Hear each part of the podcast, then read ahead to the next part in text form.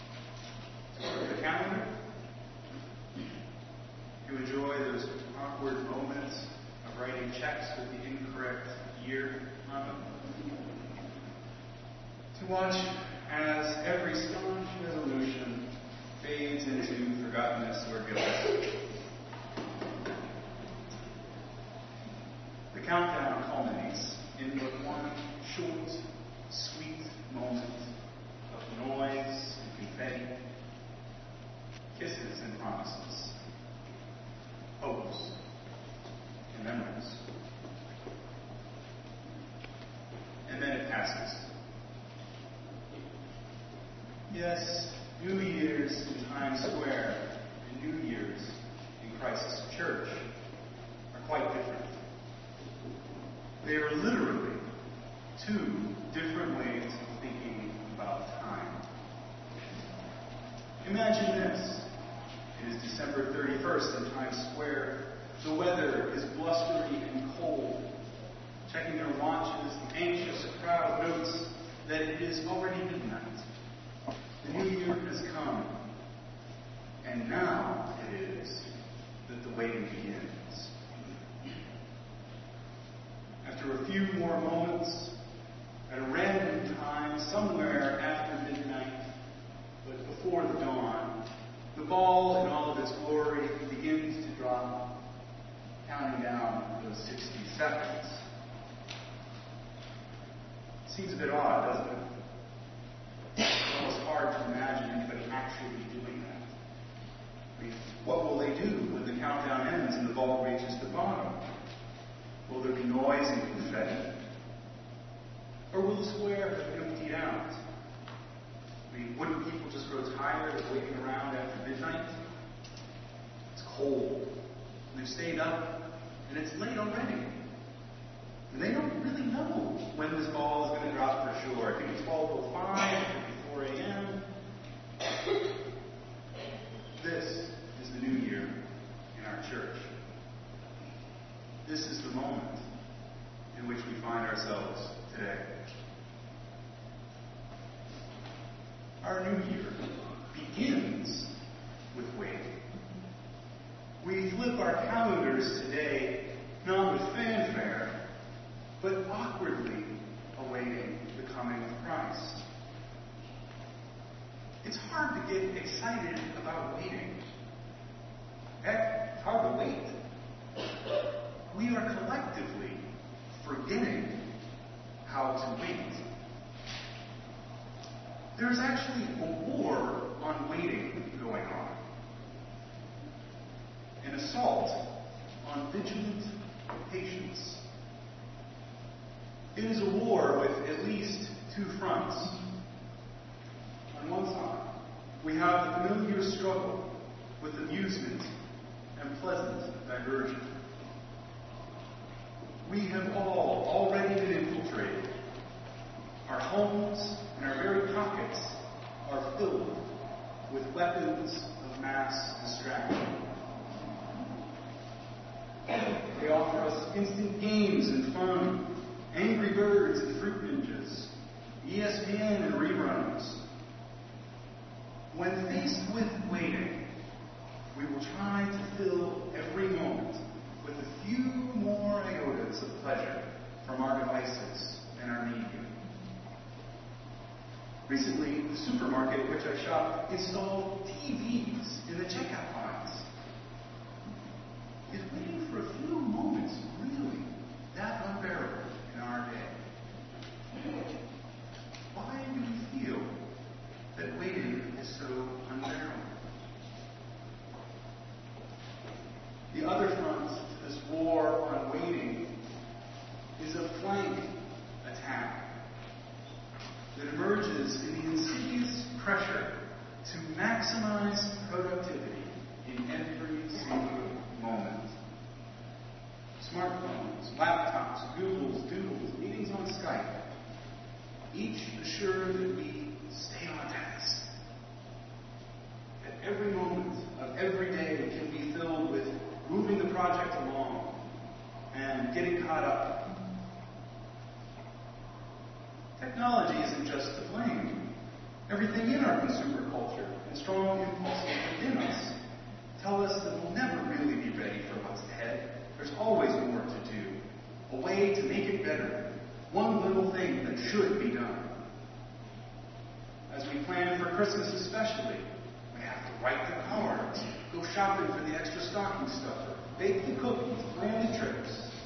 We have to make good use of our time. And thus, many times, each and every day, and especially in this busy holiday season, our very ability to just sit and wait erodes.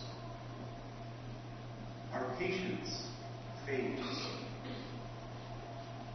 A moment without either playing or preparing is considered a wasted moment. To be clear, this is not a lament about the corruption or degradation of our society. Rather, I hope to make a much simpler point. Waiting is not time to kill.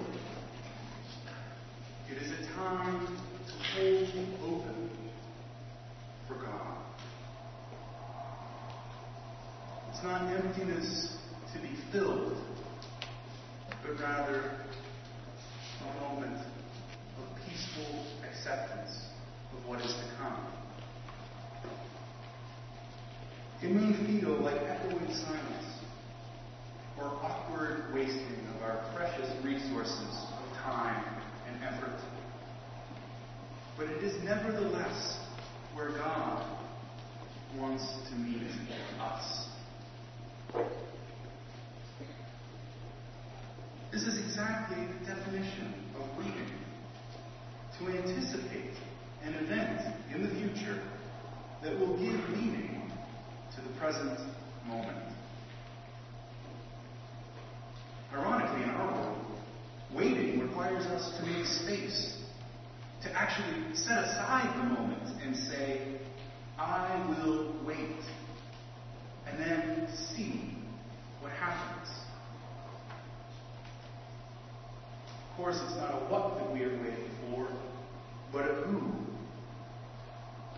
As you see in these texts over these past few weeks and the weeks to come, there is two comings that will happen a first coming and a second coming. The first coming of Christ that we are all so familiar with is the one that comes in a little over four weeks. It comes on December 25th as it comes on December 25th of every year. The baby in the nativity, all the events we have stacked up around those dates, our traditions, our memories. This is the first coming of Christ. The Christ who is already here. The Christ whose tradition into which we live and whose life we proclaim. And yet, as today's text reminds us, there is also the second coming, entwined with the first. And this is the mystery that is yet to come. The coming of Christ that is not yet. The coming of Christ for which we wait, for which we must make the space and take the time to be prepared. Already and yet not. In today's gospel, we find a classic moment in Scripture that has informed generations of Christians for millennia. Then two will be in the field. One will be taken and one will be left. Two women will be grinding meal together. One will be taken and one will be left. Keep awake, therefore, for you do not know on what day your Lord is coming. For a few generations after Jesus' life, death, resurrection, there was an anticipation that he was going to come back very soon. In fact, even in the Gospel of Mark, Jesus said, I will come back within a lifetime of some of you who are gathered here and hearing in my presence. And so the early church thought Jesus was coming at any time. More recently, at the turn of the 20th century, John Nelson Darby, along with other fundamentalist Christian theologians, posited a very violent, very cataclysmic second coming in a literal interpretation of Scripture. This is a text which fundamentalists love to use because it gives us this picture of the rapture. Those of you who might be familiar with the very Hollywood version of this story, the Left Behind series, might know that the rapture is this moment in which this literally comes true. Two people are working side by side, and poof, the real Christian disappears to go be with Christ because the second coming has happened. And everybody else is left behind.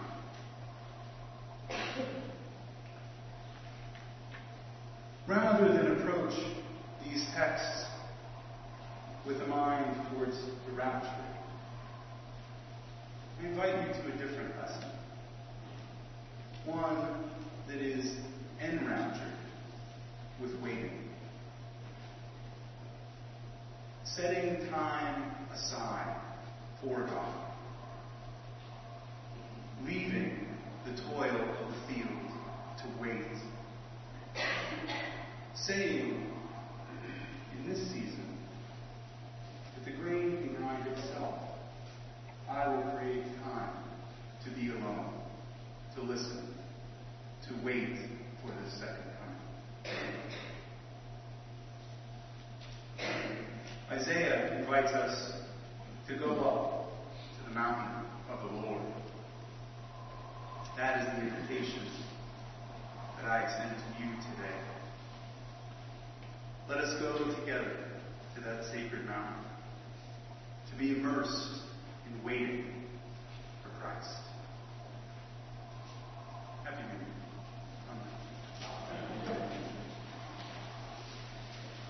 Deborah, Marilyn,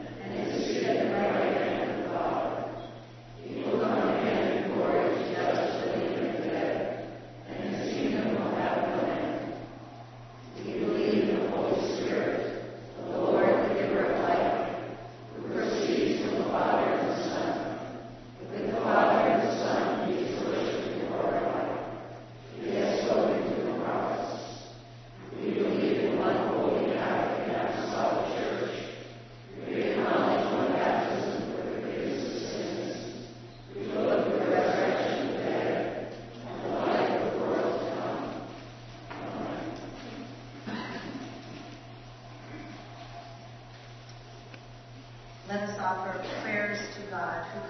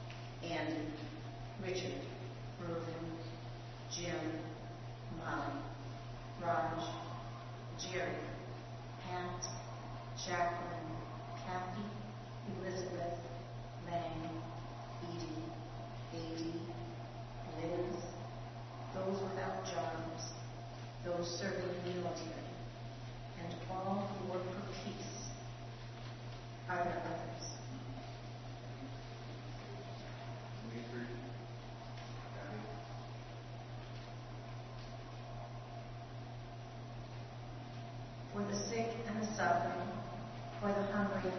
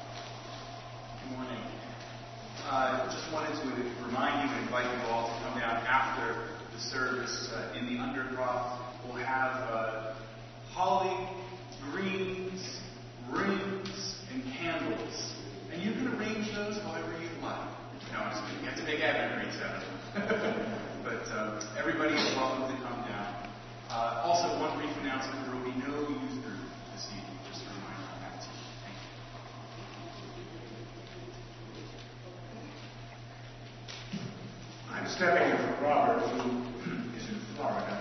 Exactly. He's, there, for his brother's birthday in all fairness. Uh, he asked me to announce, and this is a perfect segue from the sermon today, the uh, youth choir uh, evensong next week at 5 o'clock. I happen to love that service a lot. Uh, and it's a time when you, you can come and wait. You can be in limited music sung by innocent last more than an hour. Maybe not even that, maybe 45 minutes. It is a very special time, and what for many of us is a difficult time. So I encourage you to have listened to that sermon very carefully and come to the evensong. Also, I want to take a moment to thank our guest organist,